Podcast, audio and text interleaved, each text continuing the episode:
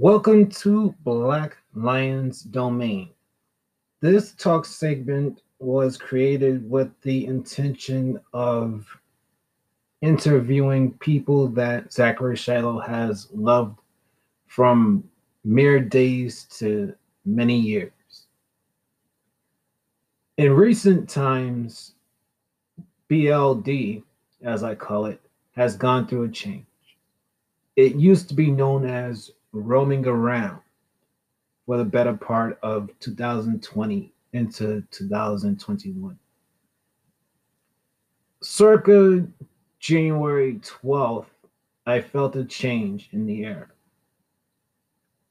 and it was time to be more grounded, universally grounded. So, welcome to the rebooted Black Lions Domain called Universal Grounding. Thank you for joining me. I'm sure you're going to love the guest that I have on this episode. Please follow me as Zachary Shiloh and Black Lion 130 respectively on Facebook, Instagram, and Twitter. You can also email me at zachi130@gmail.com. I have places that can be listened to, such as Apple Pods, Google Pods, Breaker, Spotify, Stitcher, Bullhorn, and so many others. You can subscribe to my YouTube page. I am Zachary Shiloh there. With that said, thank you all very much for getting grounded with me. I hope you enjoyed the guest that I have on this. Please just continue to support this brand. I bow to you in respect. Take care. All right. Welcome to another episode of Universal Grounding and Black Lions Domain. Tonight is a special WrestleMania edition of it.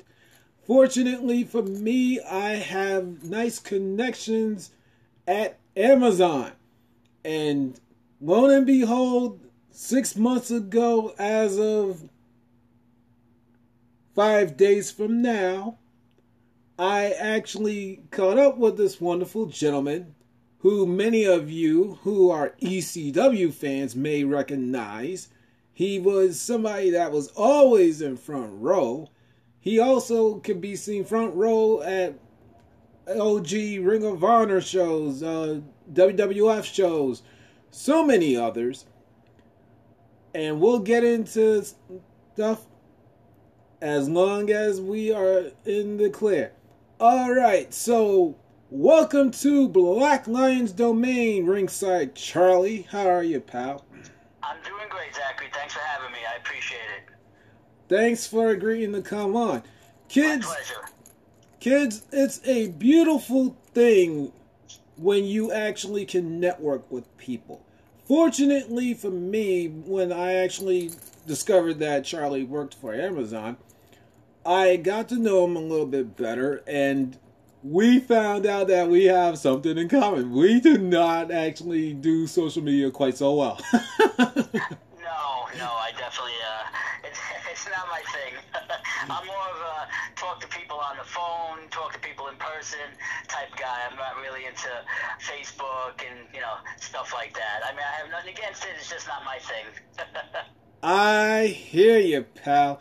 And fortunately for me, I actually got his phone number, and we were agreeing to talk. And on the road to this 37th WrestleMania, kids, he is heading to Florida in a couple of days from now to be a part of that. And when he told me that, I was kind of struck. I said, wow, Charlie, that's great beans for you and your woman friend if she's going. But we shall divulge on the current WrestleMania card and whatnot. All right, Charlie, I understand that you actually have a prior engagement that may have to cause a stop of recording. So let's get into your background, pal. You got it.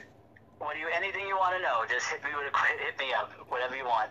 All right, so give me your general background, like who are you, what you're all about, and whatnot. All right, I was born in Brooklyn, lived there for about 30 years, then moved to Staten Island about 20 years ago.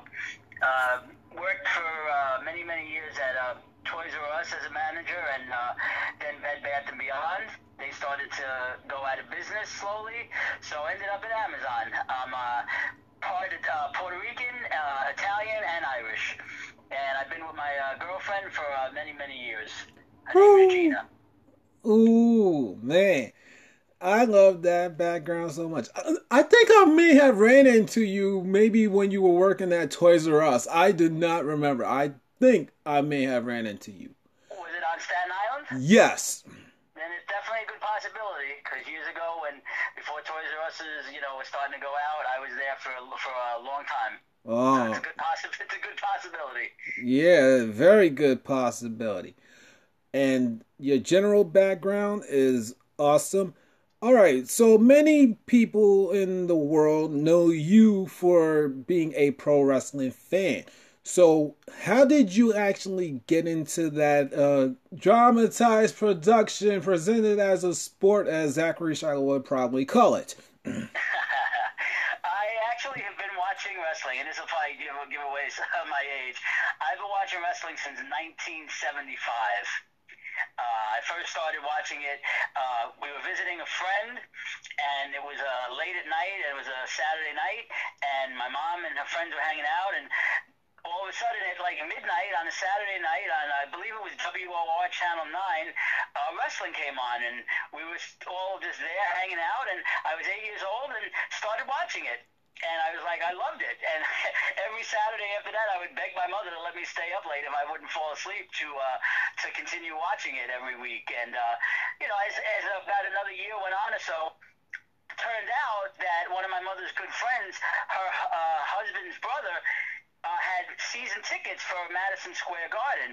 And there was an upcoming show in, I think it was 1976, that they actually had an extra ticket for, and it was fifth row ringside by where the wrestlers came out, and I was actually able to go. And I was only about 8 or 9 years old. Now, when I was 8 or 9 years old and you went to a wrestling show, it was a big deal. Now it's so much geared towards kids, like it's been for a while. But when I went, I was probably only, one of the only kids in the whole building, because 8-year-olds in 1975, 76 didn't go to wrestling shows at the Garden. Oh, got that right. So that's where it basically started.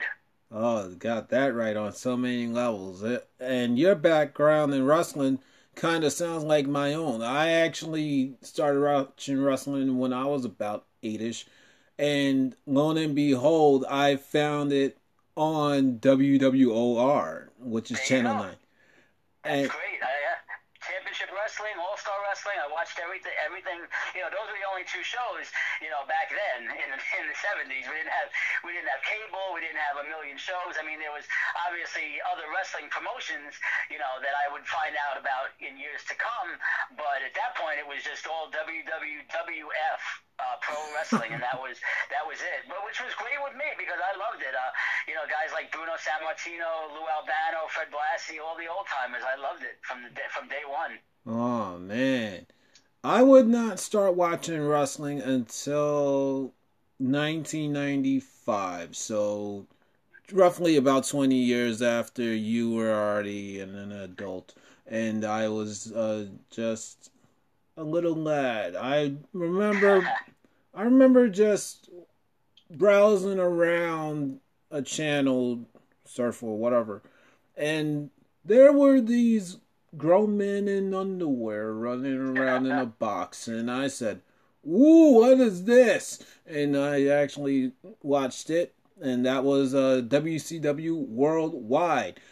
Oh, okay. I loved that thing so much. I must have watched Maybe heavyweights wrestling maybe was the first match. But what really spurred me on as a wrestling fan, I think, is more so by way of the cruiserweights or the lucha style of wrestling. Oh, so, absolutely. I love that, too. So that was absolutely cool beans for me to watch as a kid. Oh, man.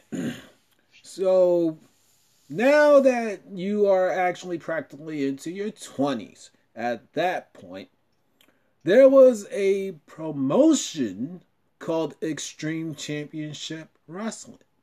Absolutely.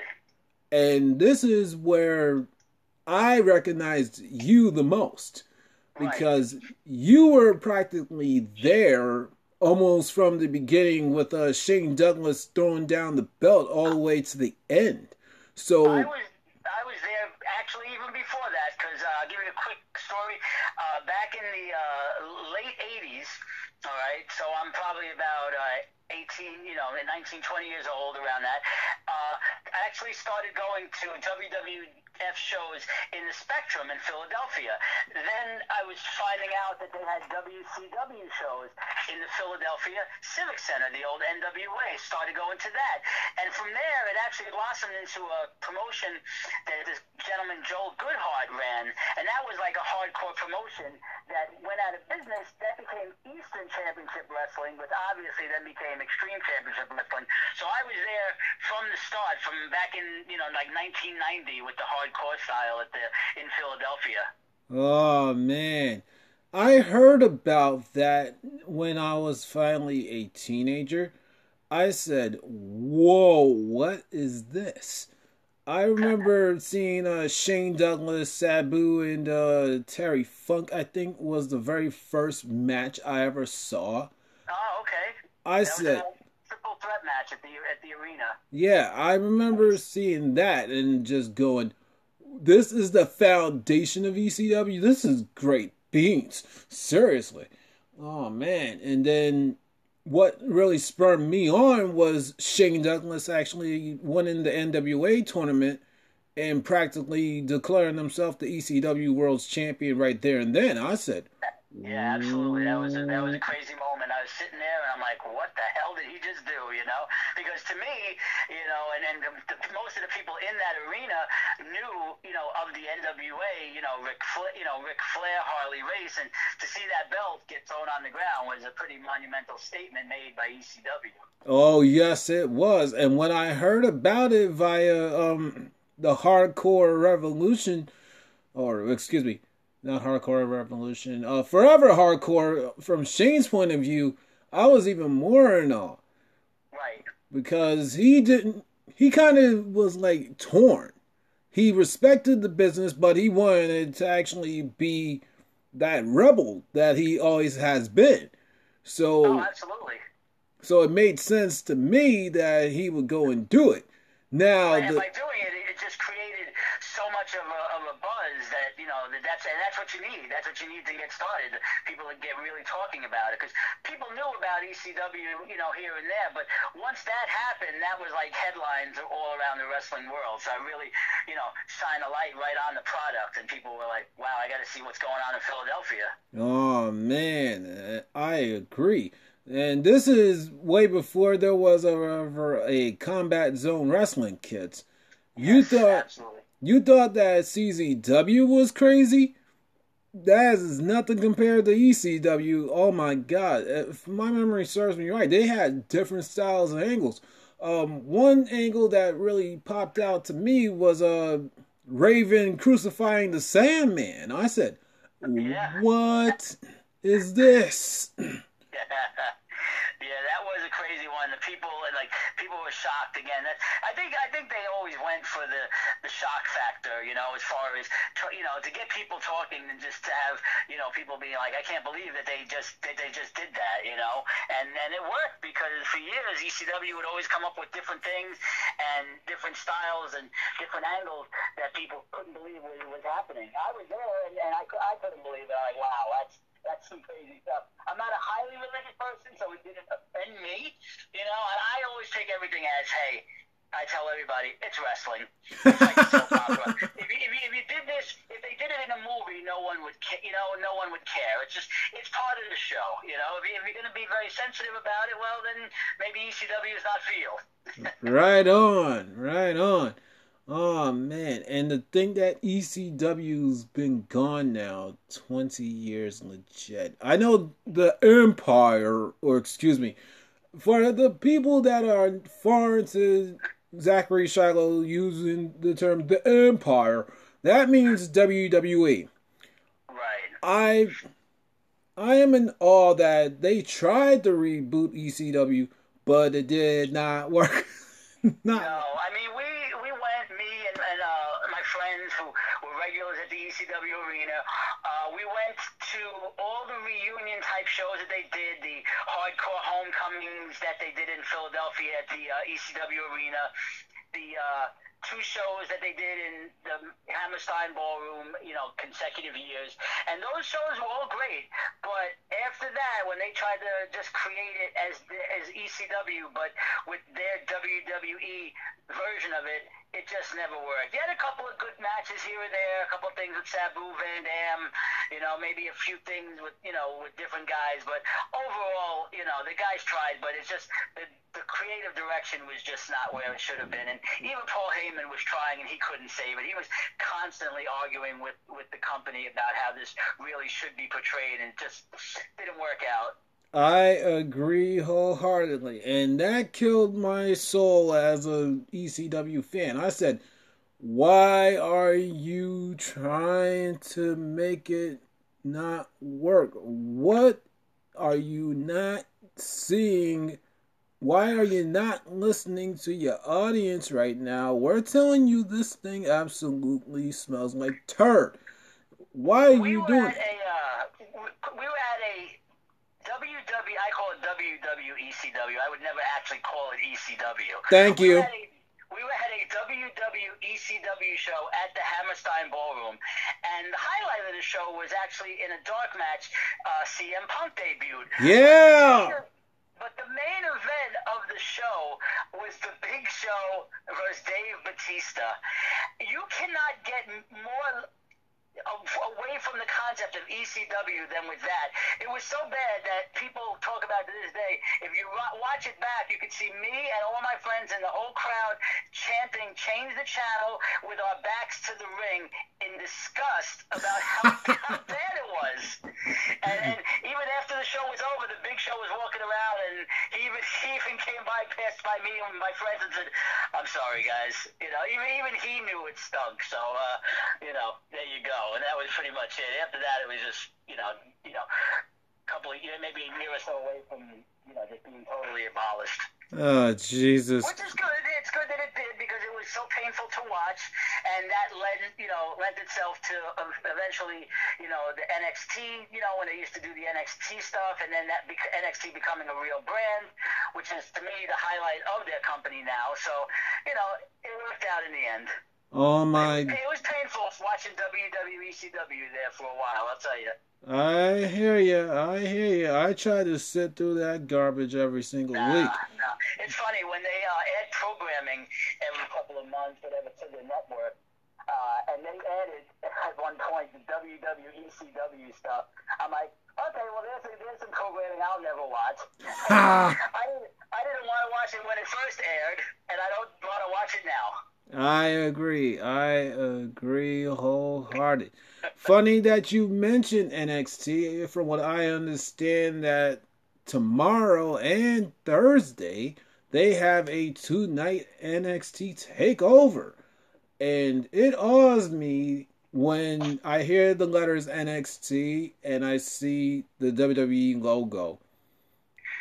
Oh my God. They own it, but you know, luckily they you know, they don't go, to me, all in with the bad promos that take forever, the bad angles, and just, you know, the overall foolishness. At least they, to me, at least, you know, everybody talks here and there, which is good, because all these young talent need to, you know, learn to be on a microphone and to talk in front of a crowd, but they stick to the wrestling, and the matches are usually really good. So even though it's, you know, all connected to WWE, it's still, as long as they let them out there and let them, you know, do their thing in the ring, I have no problem with it.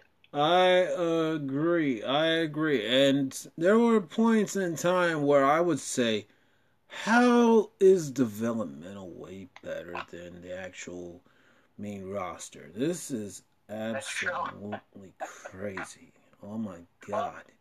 To me, one of the problems is still to this day that, you know, it's never going to change, but Raw is just too long.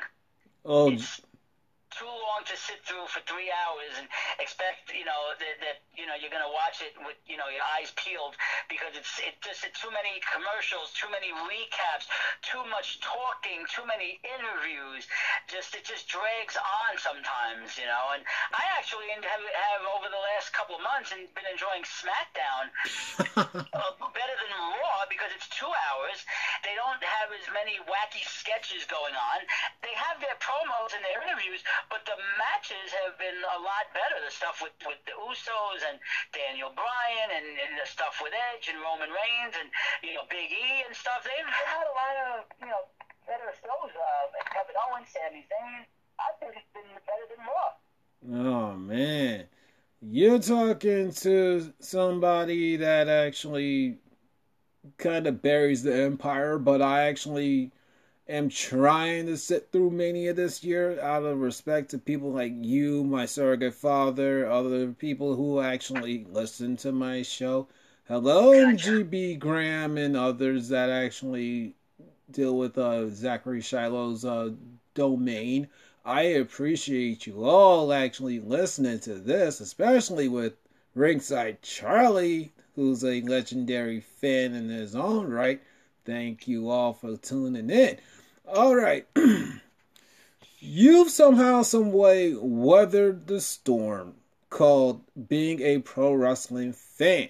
So what kept you going in this crazy industry? I mean, there's always been periods of time, you know, that they've had, you know, like you call it the down years, like in the early, you know, like in the early 90s, when, you know, the attendance at arenas was like 2,000 to 3,000 people. And, you know, and then after, you know, the Attitude Era, you know, then it's died down again a little bit. And over the last couple of years, up and down. I just have always appreciated, you know, the guys and the girls that get in the ring, you know, and put their hearts into it and do the best they can with what they're giving. You know, if you got a bad gimmick put on you, there's not much you can do. You just got to try and make the best of it. But I stuck with it throughout the bad years, the good years. I always find some silver lining in everything. I always try to find the good stuff. And when the programming was that bad back then, we always had videotapes to go back and watch the older stuff. So I have so many DVDs and, you know, and memorabilia and VHS tapes still in my closet. So once in a while I get nostalgic, I go back and watch the old stuff. But I never, you know, wavered, and I've known a lot of people that over the years, they're like, I don't watch it. I used to watch it when Stone Cold was there and The Rock, you know, but that was like the high point when Stone Cold and The Rock were there, when Hogan first came in the 80s, and, you know, stuff like that. But I just always loved it. I've always, you know, loved it, whether it be, and again, even when WWE was, you know, on a down, and you had like the gobbledygookers and, you know, all these characters, Mantar, and all that stuff.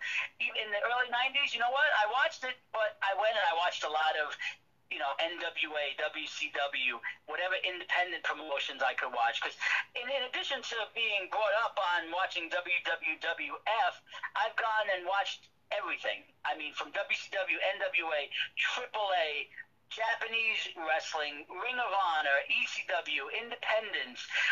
Back in the late 80s, I was watching as many tapes as I can get on cable with the old Mid-South and the Jerry Lawler promotions and World Class AWA. I watched everything I could, so I always found something that was worth watching. Even when WWF had down periods of time and the product wasn't as good, I always found something to watch, and that's why I always kept into it. Because most people, they fade away because they just watched WWE, and when that got boring for them or not exciting, that was it. For me, I always had tons and tons of stuff to watch and other companies to, you know, to fall back on. So that's one of the main reasons why I never stopped being a fan, because I always had other avenues to, you know, stuff that I could check out. Oh, man, you're talking my language on different fronts. So I've been a fan now, I gotta believe, almost like 26 years, if I understand myself correctly.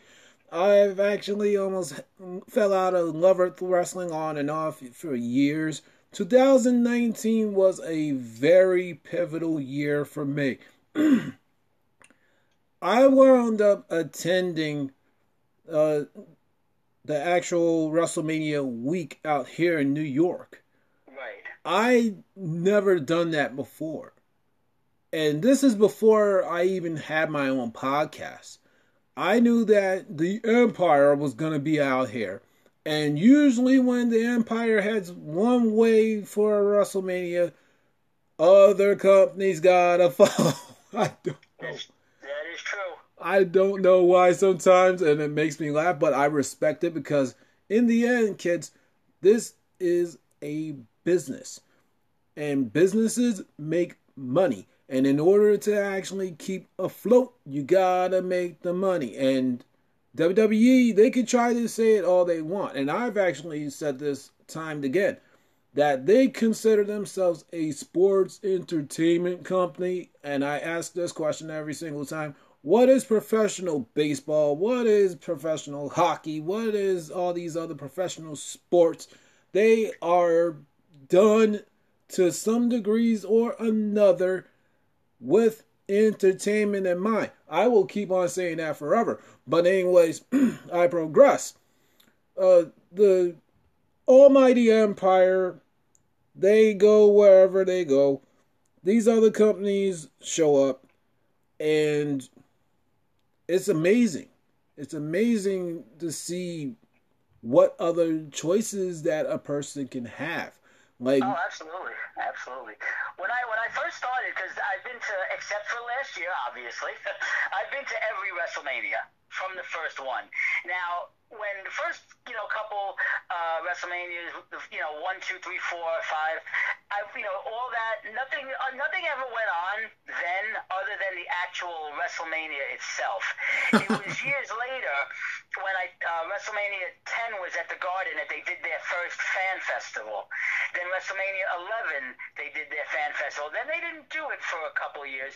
Then I think around, I could be off by a year or so, maybe around WrestleMania 18, that's when they started doing Access, and that's been going on straight through. But maybe around 10 to 12 years ago, it started becoming everybody that could get a building or a convention going would run WrestleMania weekend, and it was becoming to the point where we'd be getting up at 6 a.m. on a Friday, going to Access, going to a convention, going to an indie show. It was like nonstop. We barely got any sleep. This year is actually going to be for the first time in years. We're actually just going to WrestleMania on Saturday and Sunday rather, because other than that, there's nothing really going on. There's no Access. You can't go to the Hall of Fame. You can't go to NXT or SmackDown. So this is going to be one year we actually go to Tampa and we can actually just sit outside and enjoy the sun for a little while. Oh, I hear you. I hear you.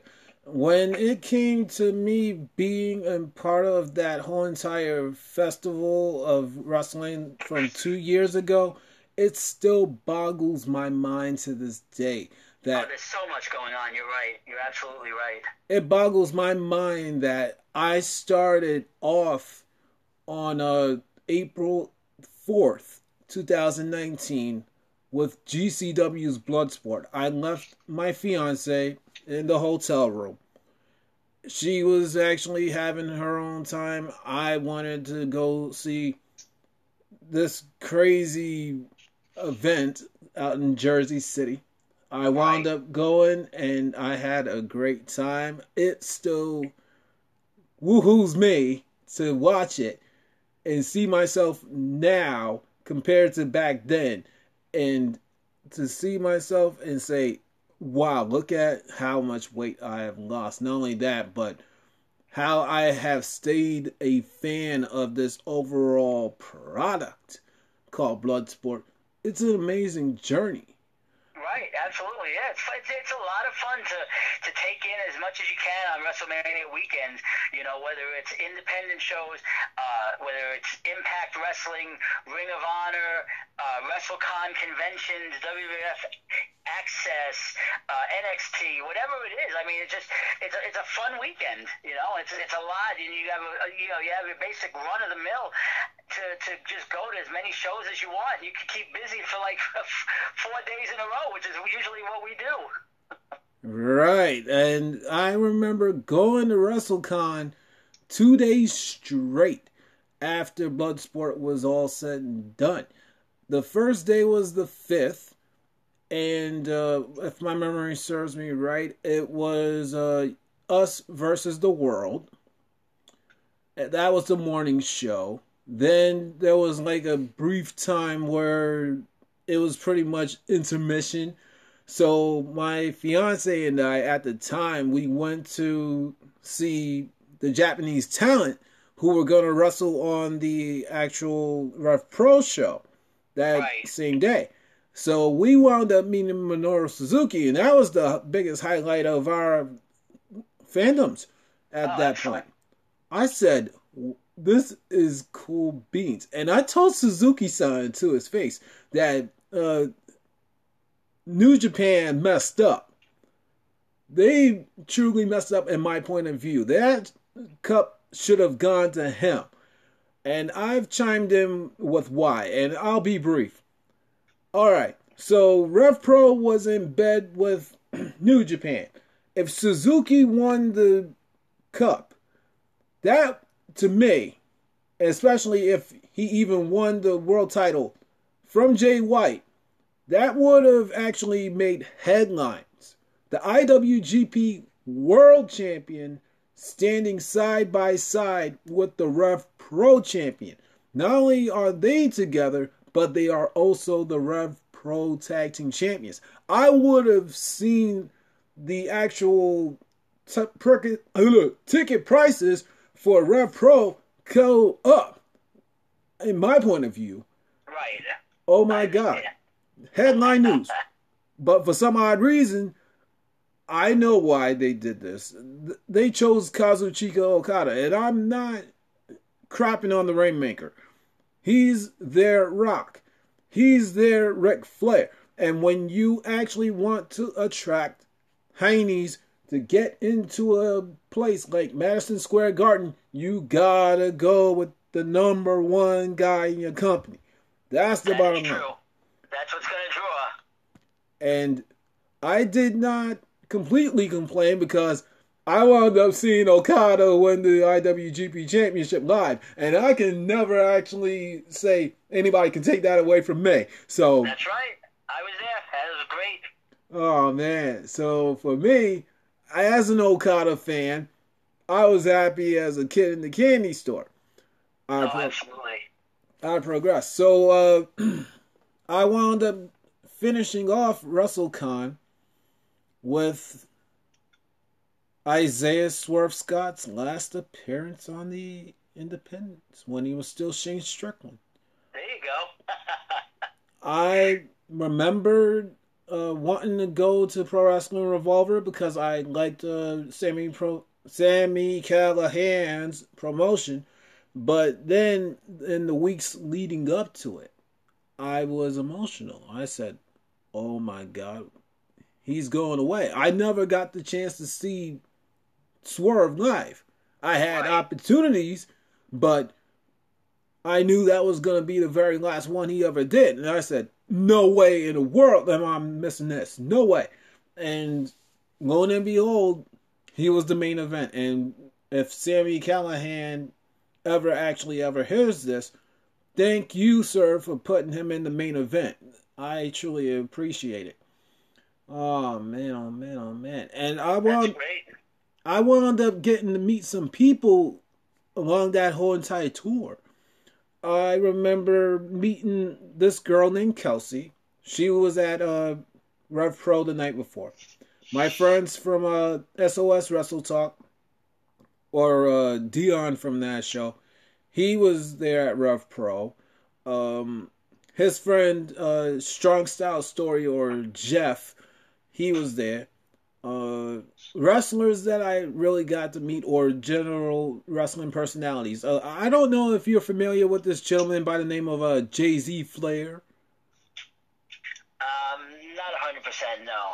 Okay, so he's a big internet sensation in our community, and I saw him. I lost my junk for a little bit. I got to see Alicia Tout, or Toot. She was very nice to me. I got to meet Jay Lethal for the second time. Oh, Jay, yes. I met Jay many times back in the Ring of Honor days and TNA. Nice guy. Heck of a nice guy. Oh, man. I got to meet him originally in December 2018 when Ring of Honor was doing their Final Battle show. But Jay Lethal was at the Hotel Hilton just to go visit some friends. I wanted to take a picture with him again, but I said, you know what? Leave him alone. Leave him alone. Let him go do what he wants to do.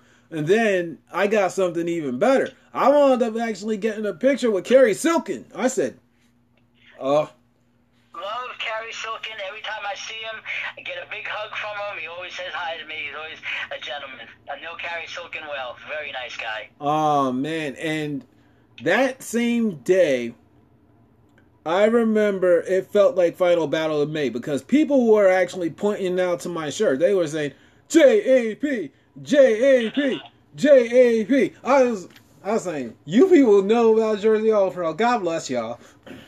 That was absolutely great beat.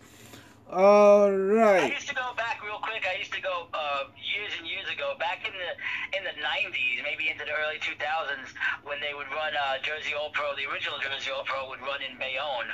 I would go to their shows. Oh, man. The Hit Squad and Homicide and Low Key and all those guys.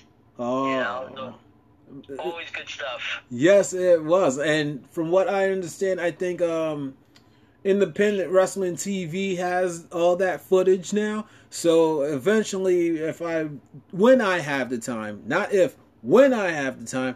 I want to try to sit through some of that stuff. I actually more so was known for being a Jersey All-Pro fan from 2004 all the way almost till its true end. So it's nice to go see that the old footage is around, and I don't have to worry about going to RF Video. Right? Yeah, no. So I always, you know, get nostalgic and just I'll sit down and I'll pop in an old, you know, Madison Square Garden show. I'll pop in a ECW Arena, you know, tape of the whole, you know, like the entire card, you know, old NWA stuff. I always, you know, do that too. I always go back and watch some of the older stuff. So it's nothing wrong with that. I hear you completely. Whew. This has been absolutely fun, Charlie. I wish that I was able to go to live wrestling shows with you because it was just like one thing after another thing that just is fire. It's absolutely great. Oh, man, oh, man, oh, man. Yeah, I mean, throughout the years, I've always, you know, like I said, you know, being from New York, obviously, brought up, you know, starting out back in the 70s with WWWF. But, again, throughout the years, I mean, I've gone to, you know, as many, you know, shows and different promotions as you know, as possible. And it's, you know, always been a thing with me and my friends, and we always have fun when we go and, you know, just always have a great time. And even this year with WrestleMania, even though it's just, you know, the shows itself, you know, and you know, it'll probably be a good show. You might have a, you know, a clunker here or there, but overall it should be a good show. But, you know, we just have fun. It's all about, you know, having fun and, you know, entertaining yourself and just having, you know, something to do. It's more than a hobby. It's a way of life for me. I've been doing it, you know, since 1975, so there's, you know, no turning back now. So I, you know, can't recommend more than, you know, going to a live show and going to independents. Even, you know, even guys you don't know on the card, always try, and, you know, you're always gonna have fun. You know, everybody gives it their all.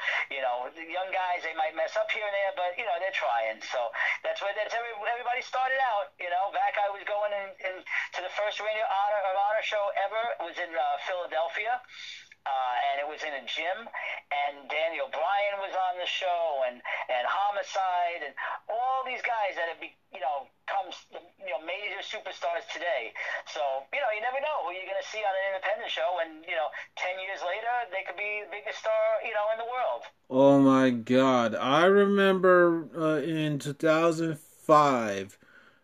Jay Lethal being the Jersey All-Pro Heavyweight Champion. And when I finally made it to see him be the Ring of Honor Champion for the second time at Final Battle, I felt like my fandom came full circle.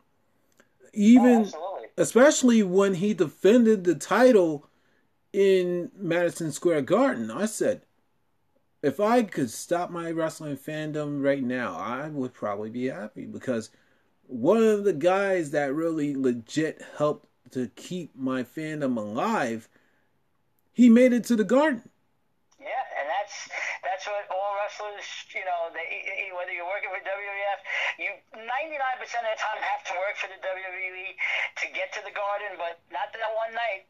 Everybody, you know, people were in the Garden that didn't work for WWE, so it was nice to see, because me going to the Garden, you know, starting in 1975 and, you know, straight through, you know, pretty much from 1982 till current, never missing a WWE show at that building, you know, everything from Hogan to, you know, back to Bruno and Bob Backlund and Shawn Michaels, everybody, to see another company running in the Garden, not at the theater at Madison Square Garden or whatever they're calling it these days, but the actual Garden was mind blowing. And for me, being there, I was in the third row and seeing, you know, all the great Japanese stars and all the Ring of Honor guys. It was pretty amazing. Oh my God! And funny that you and I agreed to record on April 6th, 2021. Here we are, 2 years to the date that G1 Supercard was presented by Ring of Honor and New Japan. Exactly. And I was actually at work today, and I was just in awe of us actually talking today and knowing what today is in general wrestling terms. And oh, absolutely. Oh my God! If somebody was to tell, it was amazing. I mean, we me and a friend of mine were able to go into the Garden before the doors opened, because, you know, we had known the Ring of Honor promoter and everything, and we were actually in the Garden with no crowd, and the wrestlers sitting at ringside talking, discussing what's going on, them checking out the graphics, checking out the lighting, and doing all this stuff. And I was just like awestruck, like, I've been coming to Madison Square Garden since 1975, and here I am in Madison Square Garden with nobody in the building but me and the people that work here, you know, for the companies. And I was taking pictures in the, you know, sitting there, you know, and walking around the Garden, and it was amazing. It really was one of the highlights of, you know, of my wrestling career as a fan. I mean, you know, I couldn't believe it. I was there, and then I was like, this is going to be great. And the show ended up being phenomenal. So how could you beat that, you know? Mm-hmm. There were some things about that night that I wish was different, but I understood that they were on a deadline. So I could not completely crucify Ring of Honor and New Japan for decisions that were made. And right, when sometimes you gotta deal with the cards, you know, the best you can. But I, you know, overall, I thought everything was good. I thought it was really good. Yeah, when I look back at it, I say some of the stuff that happened that night were worth actually sitting through to watch and to see where some of these talents are today. It's just amazing. And who knows if you'll ever see another promotion in the actual Garden ever again, you know? It could happen, it could not. You never know. You never know. Never say never, but it took that many years of me going to Madison Square Garden to see another company in the Garden, and I'm not talking about the theater next door, which they've had shows. I'm talking the actual Garden, so it's a pretty monumental moment, you're right. Oh, man. And to really think that several months later, AAA would actually be in the Garden. Oh, man. Well, the thing with AAA was they actually, as you know, they had their sights set on being in the Garden, but unfortunately the interest level wasn't there to run the Garden. so they ended up having to move to the theater at the Garden, which was still a great show. I did go to that, but, you know, it was just too much of an undertaking to think that they were going to be able to fill up Madison Square Garden. And one of the great things about New Japan and Ring of Honor is Ring of Honor always had a great reputation around, you know, obviously the East Coast, and being that they ran right around the corner at the Hammerstein, which only holds a couple of thousand, but being that New Japan was so hot, to combine the two on WrestleMania weekend, how could you miss, you know? How could you lose? Oh, I was not going to miss what became Supercard for nothing. Because I wasn't going to the Empire. I wasn't fully invested in them. I actually was fully invested, especially in Ring of Honor, because I practically came from that first generation. I remember a fan who was a friend of mine telling me about this promotion that ran in Philadelphia, and he sent me this website with a whole bunch of matches, and I would download them, and I said, oh my God, I gotta get there one day. Because they had the Samoa Joes, the AJ Styles, the Homicides, Low Keys, so many great talents that I got to either meet live or even just still say, okay, I'm watching them still to this day. And it felt like my fandom could die and I would not cry. I understand that. I would not cry because the Empire, kids, has been known to run shows in Madison Square Garden for decades. And for somebody like Ring of Honor, that was only around for, okay, we are actually in 2019 at that point. Ring of Honor has been around circa 17 years. That's a big deal.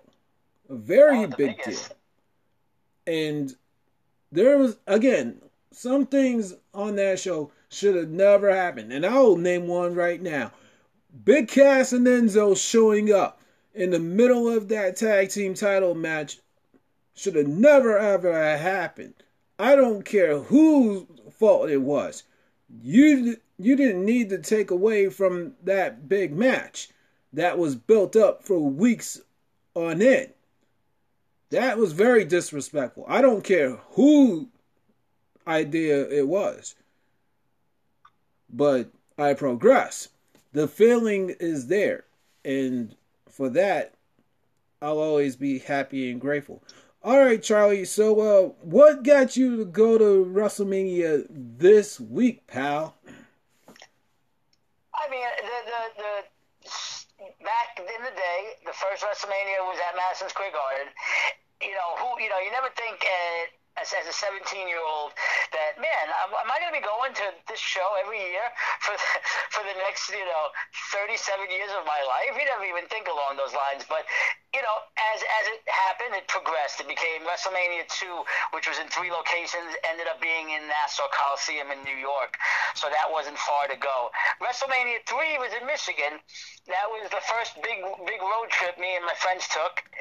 Then it came back to Jersey, 4 and 5. In Jersey at the Trump Plaza, and from that point on, it just became a thing for me. Just every year, wherever it was, California, Vegas, Texas, Florida, wherever, Arizona, Atlanta, we would go, and we always would have fun. And even like I said, back in the day before they had access and all these shows piggybacking off of WrestleMania weekend, we would go and hang out, just the guys. It's no wives, no girlfriends, just the guys hanging out for the weekend. So it was sad to have to miss it last year, but what could you do? So we're all ready to go back this year. We're already, we got our planes set up. We got the hotel room. We're already making dinner plans to meet up with some friends. It's tradition, and it'll always be fun for me. Oh, that would be cool beans to hear about if I ran into you at work. Just your actual overall trip. Because you were telling me about that some weeks ago, and I said, oh man, that is absolutely great. I may have my gripes with the Empire, but Charlie going just for the sake of having fun. That is something that I could not take away from him, and I don't want to take away from him. And I've said it time and again, kids, that people on this show, I bring them on because they're good people. And not only are they good people, but their joy is my joy. To quote a other person or group of people, their wrestle joy is my wrestle joy. So I may have my gripes against the Empire, but as I stated in several episodes ago, there will always be a role for pro wrestling fans in Black Lions Domain, no matter how big or small they are. I love them to pieces, and without their love and support, I would have never ever started this crazy podcast in the first place. So that means a lot. All right, Charlie, before we actually wrap this bad boy up, social media, let's get into that a little bit. Do you think that it's helped or hampered this overall production presented as a sport? What's your opinion? I mean, as for exposure purposes, you know, being able to promote stuff and being able to promote your product, whether it's WWE, AEW, I think it's great because it helps with, you know, getting tickets to shows, finding out about, you know, where shows are happening, buying merchandise. I think the internet and all that stuff is great for that. On the other side of the coin, though, it kind of being, you know, out there, nothing to me in the wrestling business is really a surprise anymore. And nothing is sacred. And you got, you know, you have 12-year-old kids talking like they're wrestlers, talking about carnies and heels and stuff like that. And they're 11 years old. And it's just, you know, with the internet out there, it's just everything's exposed. We all know it's a sports entertainment. We all know, you know, about, you know, you can, you know, people call it fake, people call it planned, people call it whatever, you know. But kind of to the negative part of it, it gives away too much. You know, and that's unfortunate because when I was an 8-year-old and I was watching wrestling, you know, I wasn't reading, you know, I was reading wrestling magazines because when I would get my allowance, I'd go to the store, buy $1 and buy Pro Wrestling Illustrated. But that was stories about wrestling and results from around the country. And, you know, you'd see other wrestlers and different promotions. But it never told you, you know, everything on the inside. So it kind of always gave you that, you know, mystique of, you know, you know, what it's real, you know. And even to this day when I go, we all know, you know, most of the time what's going to happen, everything, but you try to just, you know, suspend, you know, belief and just enjoy it for what it is.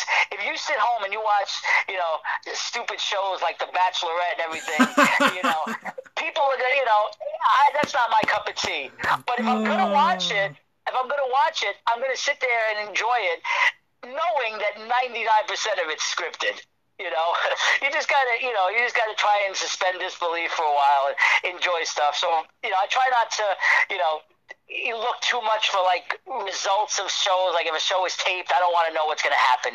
I want to watch it, and I want to know what's going to happen while I'm watching. I don't need to know the results in advance, you know? I like things that surprise me. And, but, you know, someone that's been going to wrestling since 1975, not too much surprises me. So to actually find something that surprises me, It's a beautiful thing. I hear you. And to think that in the last 4 years, I've actually been part of wrestling social media. I actually had some of my stuff actually published by way of a sports, I mean, not sports, pro wrestling podcast that actually ran their own website. some years ago, that boggles my mind. I mean, I gotta tell you, I enjoy, like, you know, talking to people about wrestling. I always have, whether it's at work, whether it's at a show, whether it's in my, you know, my private life, or on a podcast, or on the interview I did with WWE. I just love talking about wrestling, you know, and it's always something I've enjoyed. So as far as the internet goes, for something like what you do, hosting a podcast, I think it's great. You know, I think anybody, you know, that hosts a podcast and is that passionate about, you know, wrestling and, you know, different things that they, you know, go out of their way to host something. I think that's one of the things the internet is really good for. So I commend you on what you do. Thank you very much, pal. And it still kind of awes me to this day that I grew up watching wrestling and you were a part of some of the biggest moments that this industry has ever produced. And for me to actually had ran into you 6 months ago exactly, especially knowing that I actually watched Forever Hardcore and you were actually a big focal point of it, I said, this is absolutely cool beans, because I did not expect to actually had meet you at Amazon, of all places. Of course not. I said, if I ever met him, I thought it was going to be like possibly at a wrestling show. But the coronavirus hit, and that was all it wrote. But fortunately for me, I lost my job of 5 years. And then within like a span of maybe 2 months, I wound up getting into Amazon, and then I met you not even like maybe a week or two in, and I said, oh my God.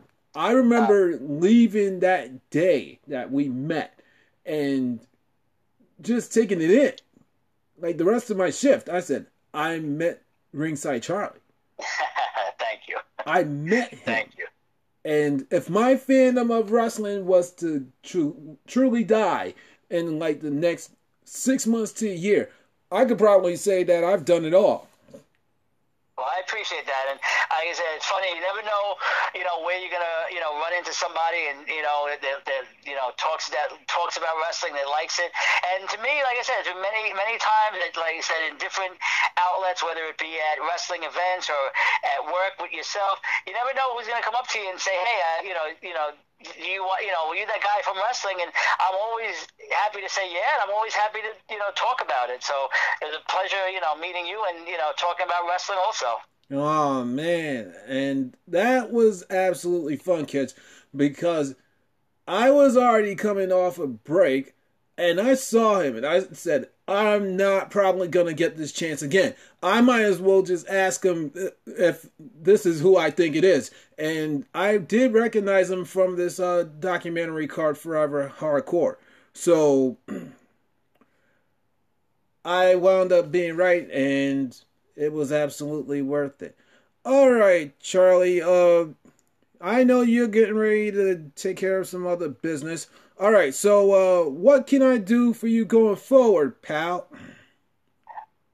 You can just keep talking about wrestling and, you know, and keep doing your podcast and just having fun. Just enjoy it, you know. It's, of course, you know, we watch wrestling to this day, and, you know, we watch it and we scratch our heads sometimes with the decisions that they make in these companies and the angles that they do and, they, you know, and the nonsense that goes on. But, you know, sift through the bad stuff and enjoy the good stuff, you know, and just keep being a fan.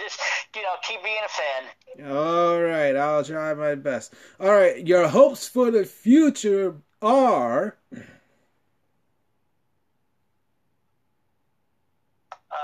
let's see. To continue going to wrestling, to continue hanging out with friends, and just live a good life, and to just be happy, just to be happy in things, you know, whatever you choose to do, whether it's work, whether it's, you know, at play with your loved ones. I always try to maintain a positive outlook and try to look at the glasses half full, not half empty, and just, you know, try to have fun. I hear you completely and loudly. All right, I know that you do not have social media, and thank God I actually do have your phone number. for people that are foreign to me, I have started this end segment where I say these words. Okay, within the next week to a month, is it possible that I can bother you for recommendations to join me on this show? Yes. All right, so I will be in touch with you. Either I'll run into you at work, I'll email you, or I'll give you a call, and we shall actually make it happen. Because I need more guests, and people say you need to talk, so I'm willing to talk to wrestling fans. Sounds great. All right, with that said, thank you very much for coming on Black Lions Domain or Universal Grounding, Ringside Charlie. I appreciate it. Would you mind if I actually shared your email address with the fans out there so they could get in touch with you? That's fine. All right, so kids, I will actually leave you Charlie's email, which is also ringsidecharlie@aol.com. He will absolutely talk to you about pro wrestling. If you need him on a podcast, he will negotiate with you. With that said, again, thanks a lot, pal, for coming on my show. I appreciate it. We shall be talking off air. And to all you kids out there, please tune in tomorrow. We have another WrestleMania Universal Grounding in the making. I have Shocky Wood from YouTube, from what I understand. So that's going to be absolutely fun. With that said, I love you all to pieces. We're out of here. Bye. Shout out to my guest for coming by and getting universally grounded with me. I appreciate every single moment that you gave to me. May it have been mere minutes or hours. I am very humble and grateful that you were on with me. With that said, to the listeners out there, the kids out there, please support said person or persons at the links I have laid out in the School of Hard Knocks, or as I call it, the comment section below. And keep up with these people because they're absolutely great. And as I said time and again, we need more lovin's in this world. With that said, I love you all out there. Please take care of yourselves and each other.